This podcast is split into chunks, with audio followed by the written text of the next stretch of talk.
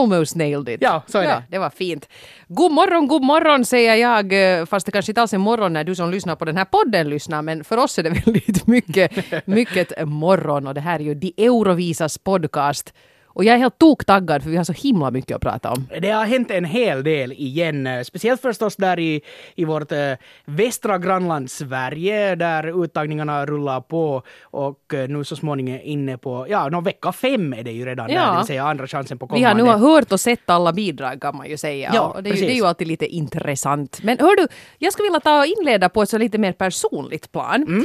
För här i veckan, man får ju sådana små videor ibland av Facebook som berättar att man har blivit vän med någon för x antal år sedan. Och nu i onsdags tror jag det var, så upplyste Facebook att det är sex år sedan jag blev vän med Johan Lindros på Facebook. och så har de gjort en tacky liten film och det var en massa bilder på oss med headset. Av någon outgrundlig anledning. Jag tyckte det här var ju lite fint för det är ju nästan så att vi kan säga att det är de Eurovisas födelsedag. Ja men så är det ju, ja. Ja. Jag, fick ingen sån här, eller så har jag bara missat den. Jag har varit, jag har varit Du blev vän med så många helgen. den där dagen så det... Nå det är ju det. Men, men jag, jag har varit sjuk hela veckoslutet varit ganska långt borta från, från eh, sociala medier och allt möjligt överhuvudtaget. Så jag missade den. Men, men kanske du lyckas få nedladdat den ännu eller? Den finns nog säkert där Ja. ännu, jag kan säkert förevisa den åt dig. Kanske Facebook till och med bara skickar den till den ena parten så man ska kunna dela med den andra. Men oj så tiden går. Tiden går och tänk, tänk det som jag började fundera var att var det bara sex år sedan? Jag tycker det har liksom, vi har ju hållit på med det här för evigt känns det som. Mm. Men in a good way alltså. Inte så att det börjar smaka trä. Nej, inte alls. Men Nej. det var alltså det som hände då var ju helt enkelt att det inte fanns någon eh, Paradise Oscar hade vunnit Eurovisot, vi hade inte varit involverade desto mera i det. Men så var det plötsligt så att ingen, ingen var på vippen att göra det svenska referatet av Eurovisionen. Uh, varvid eh, du och jag då på något sätt föstes samman. Vi känner ju nu varandra så att vi, vi sa hej i korridoren. och Nästan sådär. i alla fall. Nå, nästan Ja. så här, und- undvek nu inte helt liksom varandra vi sågs. Eh, men, men då hade vi ett litet möte och tyckte att nej men vi... Vad, har vi att förlora? Och så gjorde vi ett första referat och så var det kul och gick ganska bra och, och här är vi nu. Och hur gick det för Paradise Oscar? Han har blivit en framstående låtskrivare som har hittar i Europa. Och Ja. vi talar fortfarande om Eurovision. Ja, Riktigt bra tycker jag. ja. För alla parter. ja men det där, det där är faktiskt ganska roligt. Jag menar det som jag undrar just med om vi nu ska om en liten stund håller oss fast i Paradise Oscar så tror jag ju nog säkert att, att det att han nu ändå åkte till en så stor tävling och var så framgångsrik och liksom säkert fick mycket kontakter och framförallt det där att folk fattar tycke för honom fast han nu sen inte klarar sig så bra i själva tävlingen. Så nu tror jag nu säkert att det är en bidragande orsak till att han har tagit klivet ut i musikindustrin på riktigt. Säkert, men och nu vet jag ju inte om det här kommer från honom själv eller, eller, uh, eller, eller hur, hur fallet är. Men, men det är ganska intressant för nu för tillfället, ja, i, i, och med mitt, i, och mitt, i och med mitt jobb som musikchef så, så får jag se en massa, eller det presenteras för mig en massa låtar hela tiden, både inhemska och, eh, och sådana som kommer från utlandet. Och eh, han är nu med på, som låtskrivare på var, var och varannan känns det som. Det kommer väldigt ofta låtar i alla fall. Men ingenstans nämns det hans Eurovisionskoppling. Nej. Och han har ju förstås velat ta uh, vad heter det, avstånd från det här och, och det förstår jag. Men ibland känns det nästan som att eh, när det kommer någon skivbolagstyp och ja, ja, och så har vi en sån här Axel Enström så, så det nämns inte ens liksom i hans bio överhuvudtaget Nej. att det finns med. Och, Men- och jag, jag förstår det fullt ut, det här är alltså ingen kritik, men jag tycker bara att det, det, är, det är ändå intressant alltså. Sådär. Ja, och Paradise Oscar var ju en, en sångare Jo, och absolut, Axel. Enström är nu i, i första hand en, en låtskrivare. Absolut. Och att det, det blev väl ändå klart för honom i samband med det här men att han vill inte stå på scenen själv, han vill skriva låtar. Och det är ju bra om liksom man får Ja, klarhet i saken. Han var nog bra där på scenen, jag tycker gärna han skulle få stå kvar där, men det måste han nu väl rimligtvis få bestämma själv. Men nu, hur ska vi riktigt ta och strukturera upp det här? För det är ju en massa länder som har utsett sina representanter nu de senaste Mm. dygnen. Men så har vi ju också en intressant utveckling i, i samband med tävlingen nu då i Ukraina som vi ju lite så här var bekymrade över förra Ska vi, ska vi börja och titta? Vi titta börjar med det. Ja. Du får berätta vad som har hänt. Ja, du, du tänker på, på nå, det som hände, som vi ju redan nämnde i förra podden, var ju att det var typ 20 stycken producenter och, och, och viktiga typer inom organisationen som ska ordna själva eh, evenemanget och eh, den som basar över säkerheten som sa upp sig. Och sen så i något skede så, så varnar ju EBU att nu måste ni få er skit i skick, för annars så, så så går det ju inte att ordna där. Eller ja, de sa nu kanske inte så men... Precis men, så sa de. Ja. Nej, men det, det var det de menade. Men äh, nu har man då plockat in en äh, figur för att äh, åka dit och börja reda upp saker. Ja, no, någon som kan det här och Ja. som har gjort det ett antal gånger. Äh, Christer Björkman. Mm. Ja. Kommer alltså att vara eh, nu minns jag inte exakt vad titeln var, att var det nu showproducent, men det han Så, i alla fall ja. kommer att göra är att han kommer att se till att varje framträdande, alltså varje bidrag får en möjligast god helhet och, och sånt här på scenen. Och, och, och det som han också var mycket tydlig med att poängtera här att inte vill han nu komma farande och försöka försvenskifiera eh, hela tävlingen i Ukraina utan han vill helt enkelt hjälpa värdnationen och värdbolaget att göra en möjligast bra show. Men att han liksom inte ska, han, som han, han ska sätta allt för mycket sin egen prägel på, på saker och ting. Det här, det här är ju jätteintressant och om det är någon som, som kan styra upp saker så tror jag nog att det är han. Alltså det är ju helt superrätt val. Alltså det känns ju nog nu mycket stabilare. Absolut. Hela framtidsutsikten. Och det var ju inte bara honom de har tagit in. De har Nej, tagit in andra internationella eh, förmågor också för att försöka få till det här nu i, i efter svallet av att det här gänget avgick då häromveckan. Men Mm. äh, kan han lämna Mellon i det skede som det är och fara dit nu redan och styra upp saker? För redan nu tidtabellsmässigt så känns det som helt för sent att ta in Christer Björkman. Och hur mycket, hur stort mandat får han att på riktigt just styra upp saker? Det är att någon är där och, och, och kollar äh, att, det nu, att, vet du, att alla, alla bidrag får en bra show. Mm, Så det är bra. Men det räcker inte heller för att hela det, det stora evenemanget och, och, och, och hur mycket liksom får han på riktigt bli chef där och se till att saker blir? Och lyckas han få det att gå igenom så, så, så bra så. Men, men det är säkert inte så där bara att åka dit och börja styra upp för Nej. det finns en politiker som har åsikter och det finns det ena och det andra. Så det är ju nog liksom en bauta utmaning också för honom. Ja, no, det är det ju. Men å andra sidan, den bit som han ska sköta är ju en sån som man inte riktigt kan börja med ännu, eftersom alla inte är utsedda de här ännu. Så det är ju egentligen, Mello brukar ju eh, oftast vara det land som sist utser sin representant, alltså Sverige visst. då. Ryssland brukar nu vänta in i det, i det sista, så vi får nu se vem som är sist i år. Så Ja, det, Men det, det, det är ju ett liksom 24 timmars jobb som han ger sig in på. Men han har å andra sidan fixat det förr, så månne Absolut. Och, och den, den delen är liksom kanske det som jag ändå är minst orolig för. Men för, får för det han, får han göra det så som han vill? Ja, och, och, och hurdana konflikter kan där bli. Plus att någon, jag tror att, att han borde skickas dit och vara alltså executive producer typ för hela arrangemanget. Och börja styra upp det. Och det tror jag inte att man kommer att låta honom bli heller. Nej, Eh, och det som- det För som- det är ju en ära i det där att, att nu när Ukraina då vann och de sa ju från början att vi ska så ordna den här, Mm, den här tävlingen hemma hos oss i någon stad. eh, och nu blev det ju sen då Kiev. Så de vill ju inte heller, inte vill de ju heller visa att vi klarar inte av det, att någon nå vet du, nå svenskar eller tyskar eller några andra måste komma in och reda upp det. Så att, att det finns så mycket prestige och ära i det här att, att, att jag- sku, det att han åker dit och övervakar att det blir bra nummer så är jättebra. Uh, men det tar inte liksom bort hela osäkerhetskänslan eh, kring evenemanget ändå. Nej, det, det gör det inte. Men jag tror också en, en avgörande grej här är att det just är Christer Björkman och att det just är Sverige som kanske uppfattas ute i Europa som ett lite väl kaxigt land. Till exempel är det ju ingen som marrar över att så så gott som all teknik i Eurovisionen, oavsett i vilket land det sköts, eh, ordnas, sköts av tyskar. Precis. För att de gör det bäst och det ser väl ingen som en prestigeförlust utan man tycker att, att vi tar in de som kan det här. Och, och, och de råkar vara från Tyskland och det är ganska bra. Och så var det någonstans jag läste en, en påminnelse om det att när tävlingen ordnades i Azerbajdzjan så då var det faktiskt också Tyskland som ryckte in och skötte en stor del, i ett ganska sent skede vill jag minnas, en ganska stor del av arrangemangen. Och då var det ingen som sa att "Nå, nu kommer ni här och försöker tyskifiera vår Eurovision utan det var nu mer så att "Nå, men bra bra, det här är pålitligt och fint att, att nu, nu blir det nog, nu kommer allt att funka. Så att Samtidigt till exempel studiomannen Henrik von Zweiberg som man ser i Melodifestivalen nu varje vecka. Han plockades ju inte till Köpenhamn Absolut. när danskarna ordnade för att han kan det där. Och nu kommer han ju, vi kommer definitivt att få se honom där i och med att Christer Björkman är på väg Absolut. eh, till Kiev. Så det där. Men, men det, alltså, som sagt, en bra sak att det är just han som får en roll där. Eh, Det var jag alltså försökte Mm. poängtera, att han ska kunna få en ännu större roll och ännu tidigare. Ja.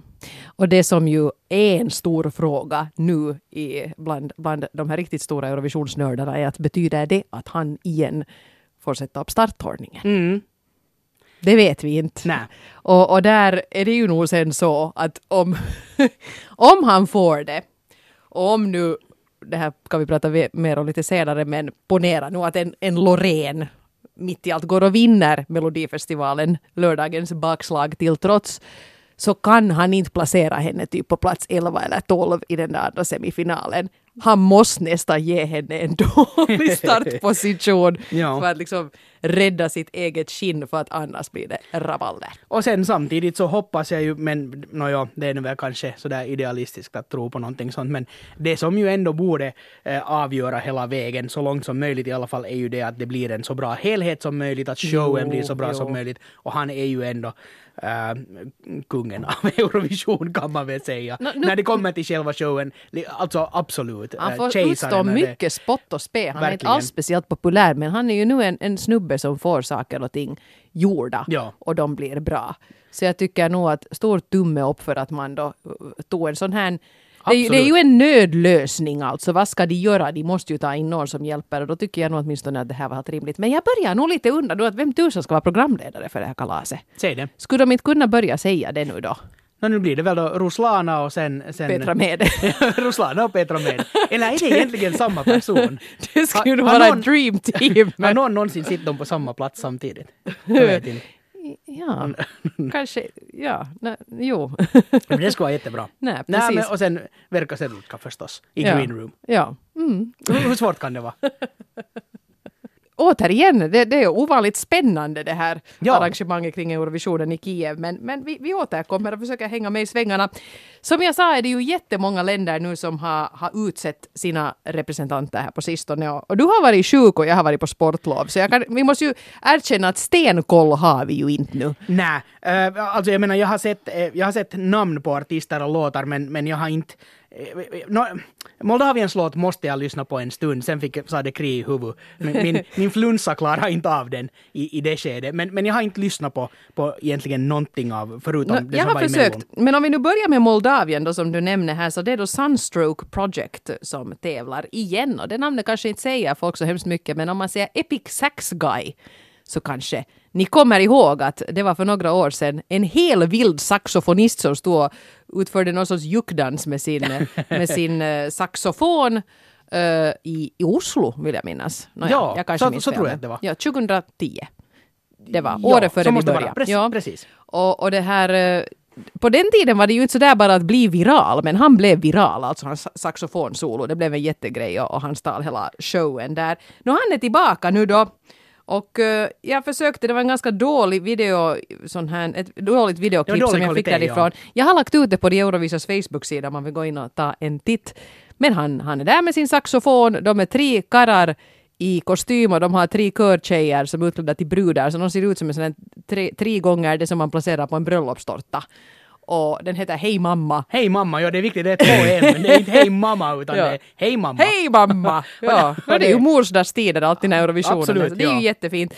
Och jag måste säga att inte, inte var det nu hemskt vackert och inte var det hemskt tjusigt, men jag blev nog väldigt glad att nu kommer det ändå någonting annat. Någonting som är lite knäppt, lite kul. Jag blev oerhört tacksam över att Moldavien har utsett det här till sitt bidrag. Det kommer att sitta bra ihop där med, med sen när eh, Ove Thörnqvist representerar Sverige. Så. Ja, så, ja. ja. Sen hade vi då eh, värdlandet Ukraina har nu valt. Jag tycker de har ett roligt namn. Det låter som en sån här som skriver insändare i husis. O Torvald. ja, det faktiskt ja.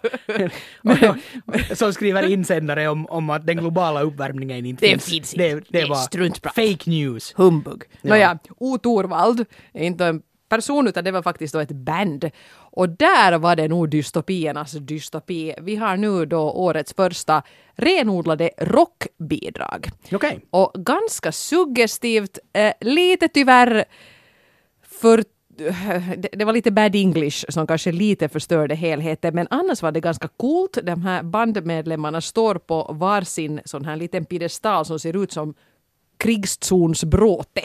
Vet du, typ ruiner. De står på varsin sån. På bröstet har de en sån här klock, alltså sån här, sån här timer, nedräkning som för en bomb som står på typ 2.48.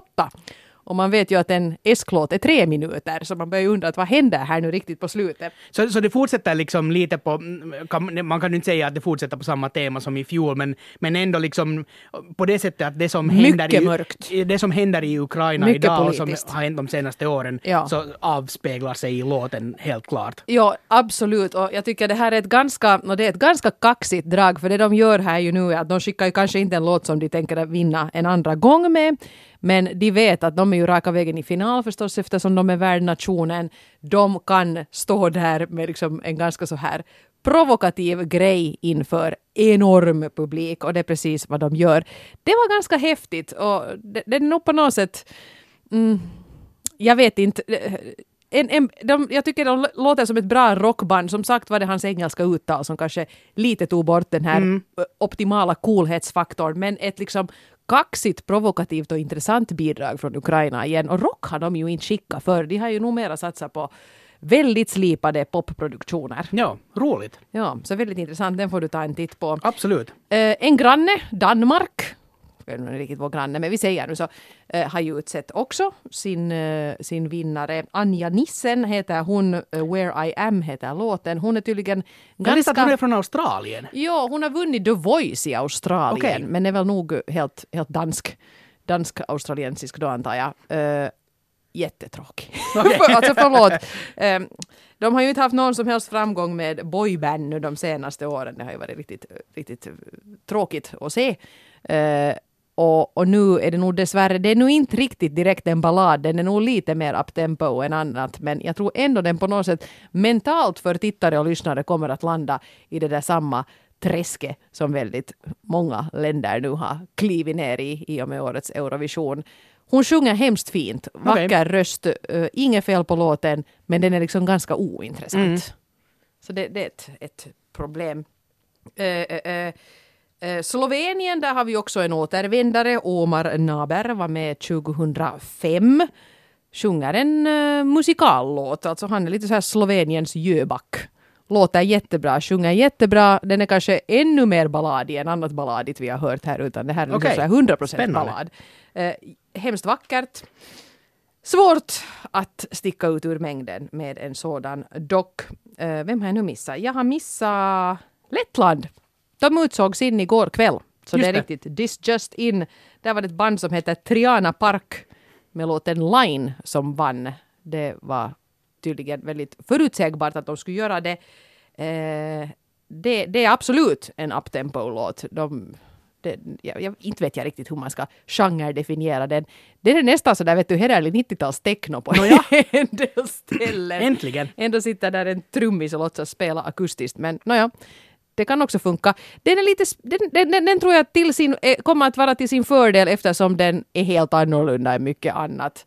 Eh, Så det kan till och med bli en, en finalplats bara på grund av det. Jag försökte både lyssna på studioversionen och liveversionen och inte det kanske riktigt sådär att jag slår baklänges volter men, men helt, helt kul.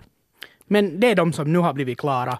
Sen ännu Österrike. Just det, som, ja. som eh, han, Nathan Trent hade redan varit klart ett tag att han ska representera landet men hans låt hade nu tydligen läckt ut och då får man ju göra det som Sverige också tvingades göra här i veckan. Då lägger man ut den på Spotify, man ger upp helt enkelt.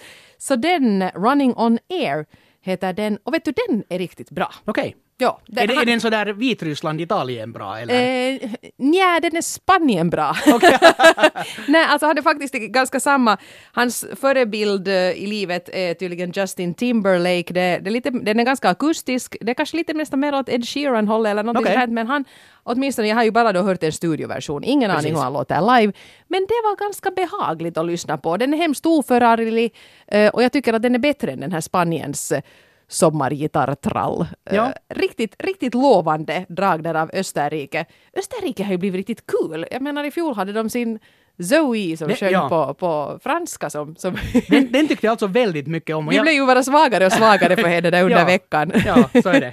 och, och nu tycker jag igen att de har liksom utsett en, en, en bra, eh, liksom helt, helt rätt sorts låt. Så att lyssna på den när du har chansen. Det är inte bara du utan alla ni poddlyssnare också. Nathan Trent alltså. Running on air finns åtminstone på Spotify men månne den dyker upp lite varstans på nätet. Och här är ju inte så jättemånga länder kvar som, Nej. som, in, eh, som ska det där utse eh, sina låtar. Och det händer faktiskt en hel del den här veckan. När jag försöker titta här på den här listan så eh, 5 mars, det är väl alltså på söndag, då kommer Portugal Mm. att, eh, det, vad heter det, eh, ja, publicera, publicera sin artist och sin Det är låt. jätteintressant för de har ju nog verkligen, de tog ju paus i fjol Ja. för att på något sätt fundera att vad ska vi göra, hur ska vi göra för att inte bli sist och nu har de då kanske kommit fram till någonting. Precis. Eh, nästa måndag om en vecka så då ska Grekland berätta vilken låt Demi kommer att sjunga. Artisten är alltså klar. Mm. Sen har vi eh, Estland väljer nu på lördag tror jag. Kul, Sin- ja. Den fjärde. Eh, det är en show som skulle vara rolig att se. Eh, Så är det. Och där är ju en förhandsfavorit är ju Elina Born som Ja. också var med då tillsammans med Stig Resta för, för två år sedan. Nederländerna också eh, nu på fr- eh, fredag blir det väl och eh, Rumänien också på söndag. Och det är väl de som nu då den här veckan. Sen är här en del sådana som säger att nå, vi kommer att berätta sen i mars, man vet inte riktigt när. Ja, och sen då precis. förstås om, om en par veckor, eller lördagen den 11 mars, så då kommer ju sen då eh, bland annat Sverige och Norge att utse sina vinnare. Sådär. Alla norska final, finalister, eller alla norska bidrag finns ju också på nätet. Så jag var där och lite försökte lyssna runt och jag måste nog säga att Första reaktionen där var nog att jag är lite besviken för den här Norge-effekten som vi gick igång på ganska mycket här för några år sedan. Varje år sände Norge någonting som var lite udda och som man kanske inte riktigt fattade vid första genomlyssningen men som vi tyckte hemskt mycket om sen när finalen väl var kommen. Det var inte en enda som kände sådär att ja men det är ju den här. Nej, jag har, inte, jag har lite samma feeling, så då har jag inte lyssnat på alla. Och, och som sagt, jag har väl delat ut ganska friskt 12 och 15 poängare och 20 poängare åt Norge alla de senaste åren. Så, så få se, få se. Eh, men av någon orsak har det varit ett sådant favoritland. Men ja. Ja, men de, de har haft intressanta grejer på gång. Eh, det som vi pratade om för några veckor sedan var ju det här med, med trender och, och, och det var kanske lite det som du nämnde, men den här, det här biten var det låter som att man skulle stå och dunka på ett stort bamburör. Det tror jag kommer att bli lite överanvänt i årets Mm. Eurovision, för det är ganska Ja. många som kör på med det där. Det gjorde ju bland annat, var det lite i det här Kristas mellolåt också? ja, Ja, precis. samma. Ja. Mm. Nåja. Det är någon som har, står live. Det, man kan ha en resident gubbe som står och slår på ett bamburör på scenen för han kommer att behövas i så många nummer. Men ska vi gå in på Mello då Vi eller har vi det, något ja. annat? Jag vet det här är Men jag har en sån här liten diskussionsgrej, men, Ja. men, men vi kan ta den efter Mellon egentligen. Vi kan göra så också. Ja, det var då den fjärde och sista deltävlingen. Du var febrig, så antingen tyckte du att det var väldigt psykedeliskt eller, eller så tyckte du att Nå, så sov du. P- från första början, eller jag menar det måste vi kanske konstatera att, att det här, på något plan så, så var det här kanske den struligaste deltävlingen.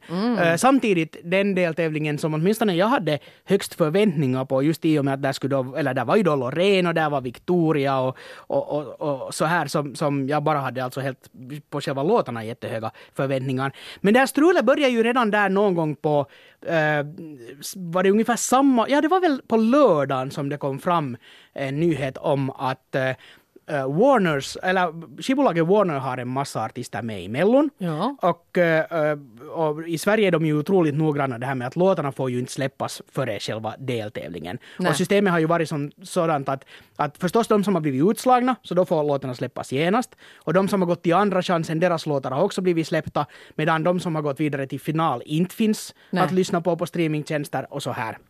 Eh, och nu på grund av tidsskillnaden så hade de här eh, Warners eh, artisters låtar hade läckt ut på iTunes i Australien. Eh, vad för eftersom det var inställt då att, att ja, no, efter midnatt så är det okej att de här ligger ute. Eh, men sen blev det midnatt då lite lite tidigare i Australien än i Sverige. Och eh, då, eh, det här Loreens låt speciellt började spridas i en massa fanforum och eh, sen när nyheten nådde SVT så, så tog de helt enkelt beslut att okej, men då släpper vi dels alla kvällens låtar plus då förstås de som redan har gått till final så att det ska vara så rättvist som möjligt. Men det var ju tur att det hände först i den fjärde Absolut, ja. tävlingen. För Ja. att skulle det ha varit just den andra eller tredje skulle det här ju ha varit lite jobbigt. Och det här men, är men nu blev det ändå ganska rättvist sådär i slutändan. Precis. Och jag måste säga att jag har varit lite fundersam över hela den här grejen att, äh, ända sedan början. För att jag tycker att det är lite krottigt. Jag tycker lite om det här att man får höra på låtarna i förväg. För okej, det, bli, det bli, kan bli ett helt annat resultat. Men, men men tja, jag vet inte. Den stora vinnaren eh, tack vare det här så tror jag ändå att Elo Ren, som ju ändå har en av de svåraste låtarna i år, eh, sådär bara att snabbt ta till sig. Så det att den finns ute så länge som möjligt så är bara en bra sak för henne, för nu hinner folk vänja sig vid den på ett helt annat sätt. Mm. Samtidigt var det, vilket ju kanske Euphoria också lite var i tiderna, eh, ett nummer som man både ska se och höra för Mm. att liksom få ut max av det. Det var ju liksom en, en oerhört komplicerad koreografi och, och, och, och sådär lite Loreen mystiskt som det brukar bli. Så hon gjorde ju ingen besviken där. Men, Men, men sen, ja, har, sen har det blivit annat tekniska strul också. Ja. Åtminstone uh, för, bör nu erkännas eftersom jag var sjuk så såg jag inte live på den här sändningen utan jag började titta på den, eller skulle börja titta på den på söndag morgon. Men då, då funkar inte riktigt den här själva sändningen på SVT Play. Sen i något skede så saknades de fyra första minuterna. Eh, så, och det stod bara en text att, att en full version kommer senare under söndagen. Ah, så, jag har inte sett, så jag har inte sett de fyra första minuterna. inte jag heller, jag lagar mat. Vad månne de gjorde. Exakt, ja. Det var säkert en massa svordomar, Ja, ja, antar jag. säkert, ja. Men, Ja. Men, men det har liksom funnits lite sån här liksom... Allt har inte gått så smidigt som, som det borde ha gjort. Nej, där Björkman är där i Kiev. Så är det, ja. Genast börjar det hända saker. Genast sig. Och, och sen igen om man tittar sådär låtmässigt så, så fortfarande så måste jag nu säga att inte in, inte är alla, alla, mel, alla låtar som kommer från Sverige är inte guld de heller. Nej, Väldigt varierande kvalitet. No, det var det ju verkligen och, och det där, ja, vi, vi kan ju ta dem nu liksom säga något smått om dem allihopa. Vi hade då eh, Jon Henrik Fjällgren och eh, Anja, det, vad heter hon, A- An, Eh, Aninia. Aninia, ja. Anja. Som gick till eh, final. En värld full av strider. Jatneme gushnie jen doaroe. Min samiska var säkert felfri. Mm, det är den Det är alltid. alltså, låten hette inte så hela vägen, men, i alla fall. Jon Eller Henrik som man säger Fjällgren med min svenska. samiska var säkert felfri. Och han om någons borde vara. Man tycker ju det. Ja. Ja, nej, men det, det var du, det var du, jag menar, det, var på sätt och vis tippat att den nu skulle gå åtminstone vidare ett Mm. steg för att han är jättepopulär. Eh, jag vet inte, jag, jag tyckte det var lite roddigt. Jag, Yes. jag tyckte att det såg lite underligt ut med, med den här Aninia i sin eh, vind... Hon hade liksom en, en, en vindmaskin under sig och det såg lite sådär... Woo! Det var inte såhär Marilyn Monroe utan det var mer såhär... Wah! Men, men, men jag vet inte, jag tyckte inte det var så snyggt. De måste slipa Nej. på det lite till. Och, och sådär låtmässigt så, så det var ju som att det fanns en refräng och sen var det nu lite förspelat, alltså vet du sån här, en, en brygga till refrängen. Att, att den, var inte, den var inte så tydlig och klar. Att, Mm. Ja. att det var, den, den var lite såsig som låt också tycker No, det är ju det, och det som på något sätt har varit hans styrka, den här Fjällgren, har ju varit det att han, han slog ju igenom i, i Talang, eller vad det var när han jojka om en vän som hade gått bort och alla grät för att det var liksom så mycket känslor och det var liksom så genuint och alla förstod liksom, han lyckades förmedla det där utan att han egentligen rör en min, han ser helt neutral ut hela tiden. Men, men då var det liksom det som slog igenom och det kanske också har varit i Melodifestivalen när han har varit med tidigare, det som har varit grejen. Nu vet jag nu inte om han egentligen hade så mycket känslor han ville förmedla utan det här kändes mer som att vi har nu en mellolåt här, vi sjunger tralala. Ja, exakt. Att, att vi har, vi har, hej, vi är här några stycken, vi har skrivit en ref- refräng. Kan du jojka något här i början på samiska? Aha, så, så- se, ja, så ser vi om det okej, funkar ja, ihop. ja. Och det funkar nu sådär. Ja. Så, men, men på något sätt berättar det om den här den här helheten i år, alltså om man tittar på alla bidrag också, det är att den får direkt till final för att folk vill ha något lite annorlunda. Ja. Att, att, att det stack ju ändå ut från det jämntjocka, precis på samma sätt som Ove Thörnqvists låt. Det tror jag också. det Liksom jag folk också. som kastar korvar i publiken. det är Det är alltid. brilliant. Ja, absolut. Men det är åtminstone något annat från den här jämntjocka hömpermassan. Så blir det. Och så hade vi då var det Alice, Alice som var var nästa. eh, och det är faktiskt vår, vår vän eh, Lilian som också var med i de Eurovisa TV-versionen förra året. Hon skrev på sin blogg en grej som jag, en misstanke som jag nog håller med om att kanske det här är en sån här låt som har varit en sväng via Azerbajdzjans uttagning. Mm. För precis så lät det ju. Eh, de tar ju gärna in svenska låtskrivare dit. Det, det lät ju nog, alltså inget fel på varken artist eller låt, men det lät nog väldigt så här dussin tavara Ja. Producerat enkom för Eurovision för Absolut. att ingen annanstans skulle den där typen av musik riktigt slå igenom. Och sen den där texten också, någonting... Lions. ja, ja, någonting you pray on me och bla bla bla. Och, och sen running... Alltså jag, jag vet liksom... Kökigt. Vad var, vad var den där... Ja, den, den där storyn var nog kökig. Väldigt, väldigt kökig. Var det Le- Les Gordons? Les Gordons, ja. Alltså det där, det där tycker jag alltid är lite jobbigt när det kommer in ett band som beter sig som de ska vara enorma. Redan det där att de har liksom sitt namn på trumsetet. Då ska... och det alla är inte okej. Vem, Det är inte okej. vem är ni då? ja, och, och jag menar, det var ju just den stora frågan, vem är ni? De sa ju redan i det där klippet att egentligen så gav vi ju upp som band, men sen ringde någon och sa att vill ni vara med? Och tänkte vi att vad fan, och så satsade vi allt. Men, men mm, jätte, jättesvårt att komma in som ett band i dagens musik-Sverige också med en sån här låt. Och alltså den, den kändes också lite sådär förlegad och på något sätt tycker jag att varje år i Mellon när det kommer ett band in som vill vara lite rockigare så det, det bara sticker ut. Liksom just i, i den här svenska musikvärlden. På Nej. något sätt. Det, det är inte riktigt där. Nej, det, Och- det, det, och, och det gick ju som, som väntat kanske där. Och sen solisten gjorde nog inte ett sådär riktigt superbra jobb heller. Nej, nej. Det, det, det höll inte ihop helt Nej. enkelt. Eh, Sen hade vi Victoria. Victoria. As I lay me down gick ju direkt till final. världens obekvämaste säng la hon sig ner på. Tyckte riktigt synd om henne. Hon, det, det såg faktiskt ganska sådär mödosamt ut. Ja. Lägga sig ner där. Aj, aj, aj. Var det, hade Bon Jovi lämnat en bed of roses där från gammalt eller någonting?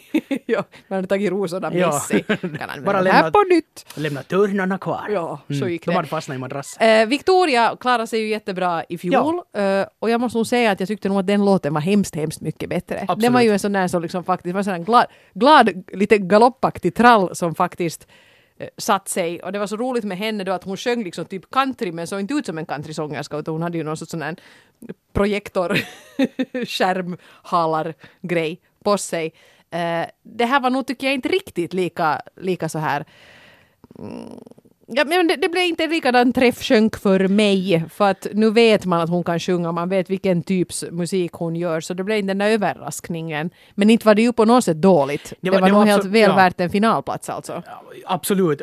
I ett sånt här startfält, absolut. Mm. Och, och, men, och igen, som du lite sa redan, alltså hon, hon, hon kan ju sjunga men hon är inte heller någon som, som, som har en sån fantastisk röst att hon med vilken skräplåt som helst skulle skulle liksom ta, ta en med storm. Nej. Att, att, att, hon, är, hon är bara 20 väl. Så, så hon, hon, har, jag menar, hon har ju en lång karriär framför sig och, och hon har gjort stora hittar redan, eller haft riktigt stora hittar i Sverige. Men, men, men, men på det här sättet, och, och, och så här som singback, det vill säga att du sjunger till musik som kommer från band, och det, det, var, det var nog inte heller riktigt där. Det här är nog ingen låt man vinner Eurovisionen med. Nej, det är det nog inte. Jag tycker det är lite intressant sådär en snabb analys baserat på mitt eget huvud med de här återvändarna i Mello som ju är ganska många. Med Ace Wilder så är det faktiskt årets låt jag går och trallar på fast jag inte har hört den. Men den där Wild Child, den på något sätt satt sig Ja. genast.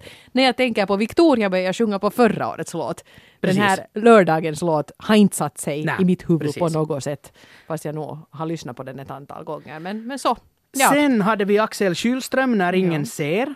Jag, nu får jag, jag, får, den, jag får inte i huvudet överhuvudtaget. Nej, no, den var ju lite mer uptempo och, Ja. och det där... eh, Där började jag lite fundera det där också att, att ibland kan ju nog också de här så kallade vykorten lite Mm. hjälpa en på traven.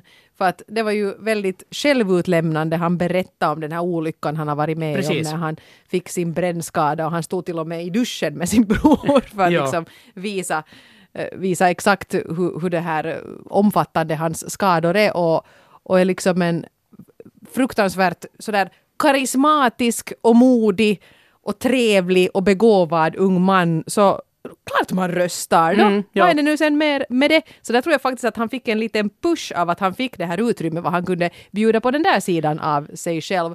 Och sen var det absolut inget fel. Jag menar han, han är lite som en sån här Robin Bengtsson light. Ja, precis.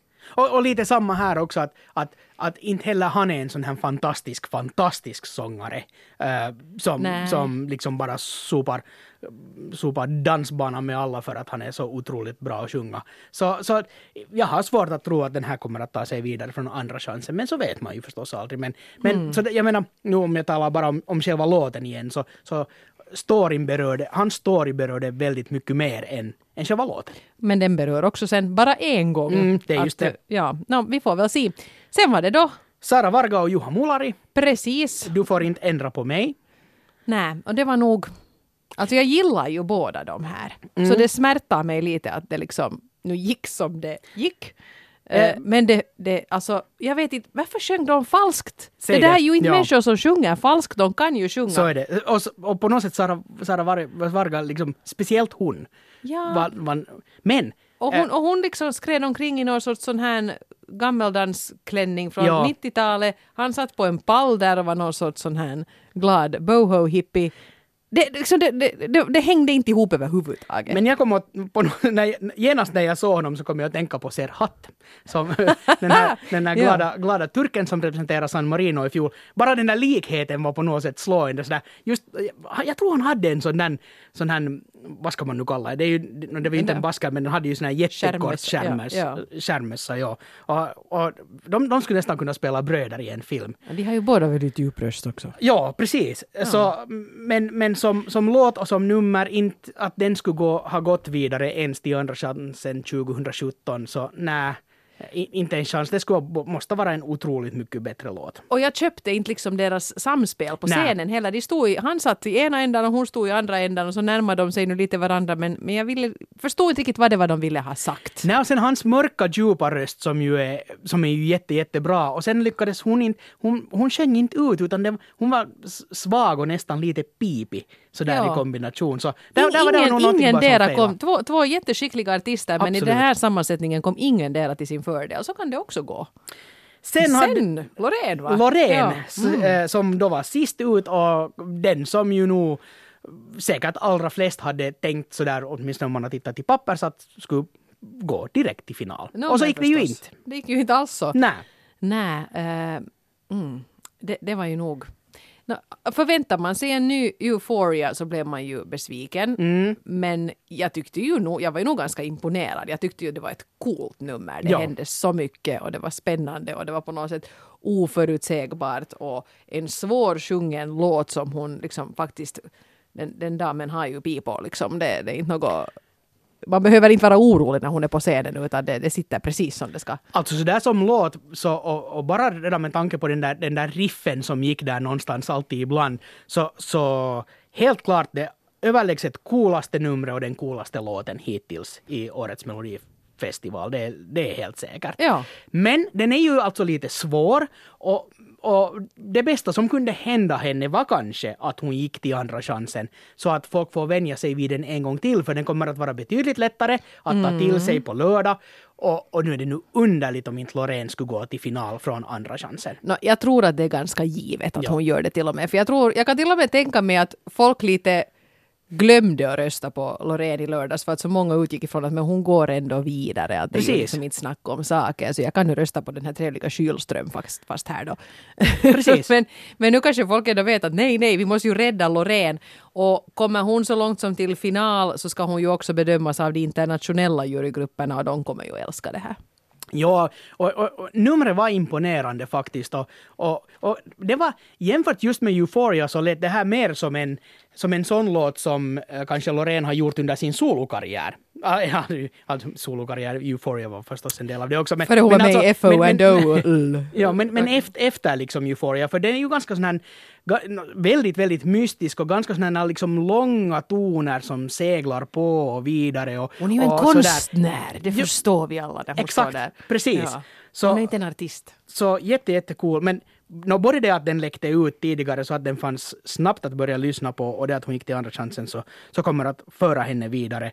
Och, och sen får vi se, vi får ta i nästa veckas podd förstås och titta närmare på finalen när man ser hela den Mm. Men ska vi stanna helheten. upp Men- lite vid den här andra chansen nu då? Ja, vi kan göra nu, det. nu, nu kan man ju liksom betydligt bättre uttala sig om den än, än, än vad vi har kunnat här tidigare i veckorna, för då har vi ju inte hört något av låtarna när vi spelar in vår podd. Men nu vet vi ju faktiskt vilka som är med och hur de låter och hur de beter sig på scenen. Alltså, ska vi nu, vi är väl säkert ganska överens om att Loreen kniper den ena finalplatsen på Absolut. lördag. Ja, Men det- vem får den andra? Ja, det är ju den. eh, Ska vi försöka börja räkna bort då vem som inte antagligen får den? Jag tror inte att Axel Schulström får den. Nej, och Dismissed kommer inte att få den heller. Nej, uh, tyvärr för jag gillar lite dem. Sen har vi ju de här FO and O. Och där är ju den stora frågan då, de har ju sagt redan, äh, sa, då sa de ju genast efter sin deltävling att nu vill vi ändra på vårt nummer, för de var inte alls nöjda med hur det var. Vad Okej. kommer de att göra? Äh, för, för jag håller med, det var, det var ju lite, det var lite sådär kaotiskt och det var lite sådär liksom med våld gjort, hur ska jag säga, sådär var så forcerat. Först dansar vi charmigt Ja. och eh, så här väldigt fint koreograferat och, och i takt och så stiger vi upp på en plattform och så har vi lite pyro. Det blir bra, men det blev inte så bra. Nej. Eh, så får se, så sen, och de har ju förstås en enorm fanbase som Mm. kan föra dem någorlunda långt, men om de inte gick till final genast så är jag nog inte så säker på att, att de kommer att ta sig till final. För den där låten och numret satt inte tillräckligt bra ihop. Jag tror inte att det vet du. De som tyckte att den var rolig tycker det en gång, men jag tror inte att man nödvändigtvis röstar en gång till. Men de har nog betydligt större chans tror jag, för, för de är liksom, av någon orsak så är de helt superpopulära inom en viss målgrupp. Så, så större chans skulle jag säga än eh, FO and O, men, men ja, svårt att säga. Ja. För vi har sen Boris René. eh, Boris René, ja just det, honom hade jag ju faktiskt lite glömt. Alltså det, det här är ju alltid med Mello, det är så utdraget så de där som har varit med i den första deltävlingen har man nästan lite hunnit glömma Ja. bort. Uh, kommer inte alls ihåg hur den låten lät. Nej. Men jag minns att han, han gjorde det bra och att jag tyckte då när jag satt och tittade att, att nu är han duktig. sen har vi Lisa Ajax med, sin, med sitt uh, fack hit och dit. Jag tror att, att det, blev, det blev en för stor grej av den här, att det är så mycket svordomar i Mellon. Och det Kan tror jag hända. att kan droppa henne från det. Och, och inte var det heller en så fantastisk låt. Nej. Har vi missat någon? Det Eh, någon ännu? An- Anton Hagman. Ah, jo, han Alla dessa unga människor som jag har förträngt på vägen. Eh, Nja, jag, jag tror inte heller, för jag menar han, han är och tävlar om samma röster som FO Ja. and O till exempel och då är de ändå och har en, en större uh, fanbase. Och är det nu så att de unga killarna röstar på Det vet du och de unga tjejerna röstar på FO and O, här, Ja. här generaliserar jag hej vilt. Ja, nej men det blir nog intressant. Eh, Jag skulle kanske inte helt räkna bort Lisa Ajax ändå. Mm. Jag tror att hon kan ha en chans ännu. Ja, jag tänker tippa Loreen och eh, det vet du.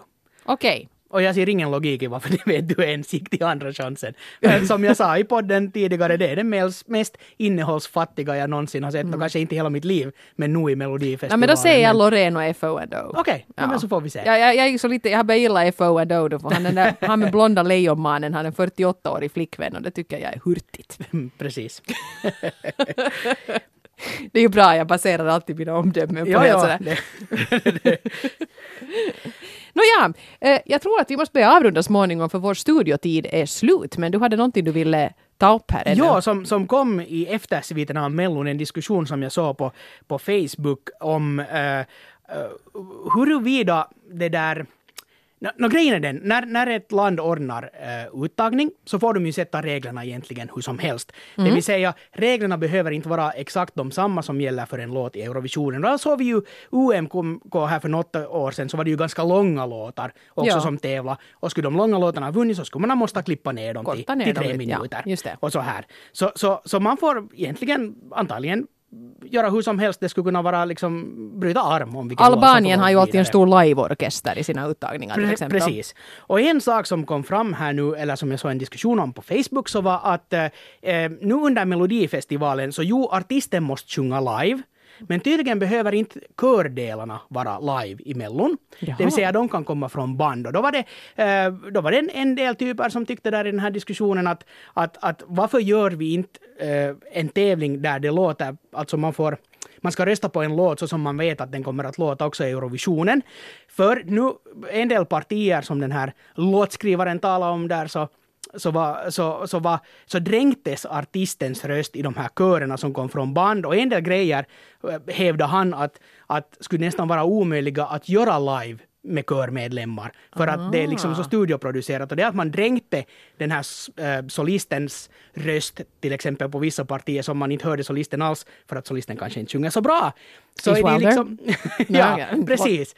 Så, så att, att, och bara öppna en sån diskussion, att vad tycker vi om det här? Och det här är en grej som jag nämligen har funderat på, att eh, när det kommer till Eurovisionen och allt måste vara live också, kördelarna måste vara live.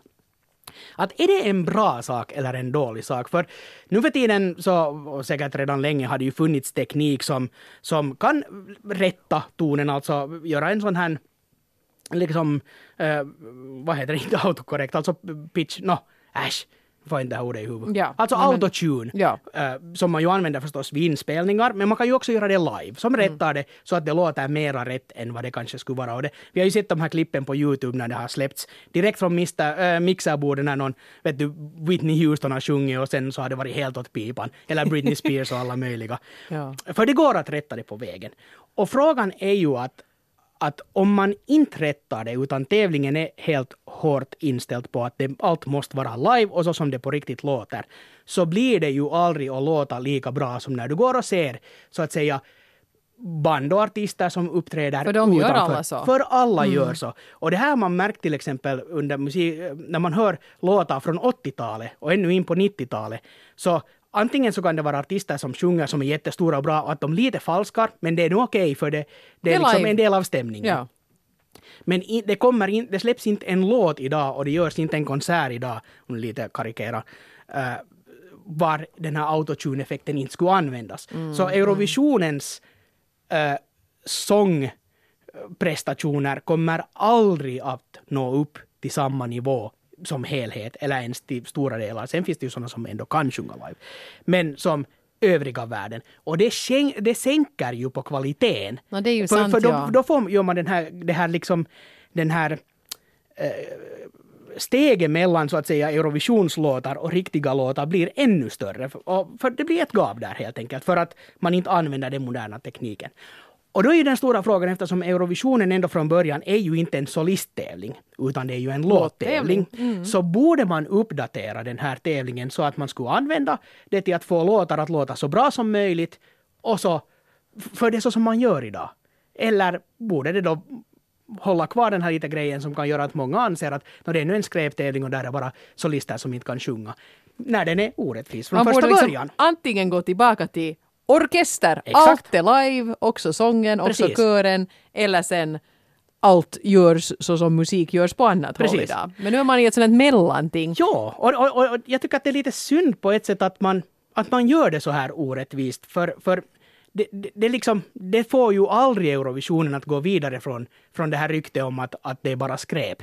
Mm. För, för man gör inte så bra som man kunde få det att låta. Det där är en jätteintressant Och, grej. och, och, det, och det är inte så lätt att svara på det. För jag tycker ju lite om den här Det är grejen lite hemskt också. om allt är liksom klappat och klart på förhand. Ja, det, för det jag menar, det. nu vill man ju ändå se och höra hur det går där på scenen. Exakt det. Det är just Och det det. blir ju en jätteospännande tävling om man vet att nu alla kommer nog att låta så här som det låter på Spotify. Precis. Så det här är ju förstås två skilda diskussioner. Den här att borde man i, i Mellon, och nu vet jag inte hur man har gjort i Finland med UMK, att, men där sjöng faktiskt körtjejerna, de sjöng, alla sjöng live faktiskt. De, sjöng, ja, de stod Och- nere i en, ett dike med Precis. på. Och då vet man ju vad man röstar på. Så Ja. då vet man att okej, om vi skickar det här så, så här kommer det också att låta sen. Så gör man då inte tydligen i Melodifestivalen. Men, men, men ja, den här större frågan att borde man tillåta autotune eller sådana liksom liknande grejer för att få det att låta så bra som möjligt också i, i, i Eurovisionen. Inte har jag något svar, men, men helt intressant att, att fundera på det. Om du har en eh, åsikt i den här frågan så får du jättegärna gå in på vår eh, Facebook-sida och eh, berätta. De Eurovisa heter vi på Facebook. Vi hade en riktigt kul diskussion här om vem vi tror att kommer att vinna Melodifestivalen. Jag tror just nu på Nano. Eh, det var ganska många som trodde på, någon trodde på Ove, Eh, någon trodde på Mariette, där hade en ganska stor spridning så det blir ju spännande att se. Men vi är ju inte där ännu på två veckor så det får vi återkomma till. Och så heter vi ju Eurovisa på Twitter och Instagram också. Så är det. Aj, jag ska ju spela. Du ska spela. Och vi är tillbaka genom en vecka. Och hör du, tipsa gärna andra Eurovisionsintresserade gladlynta personer om den här podden så vi får mera lyssnare. Gör det var det. bara det. Tack, hej! Hej då!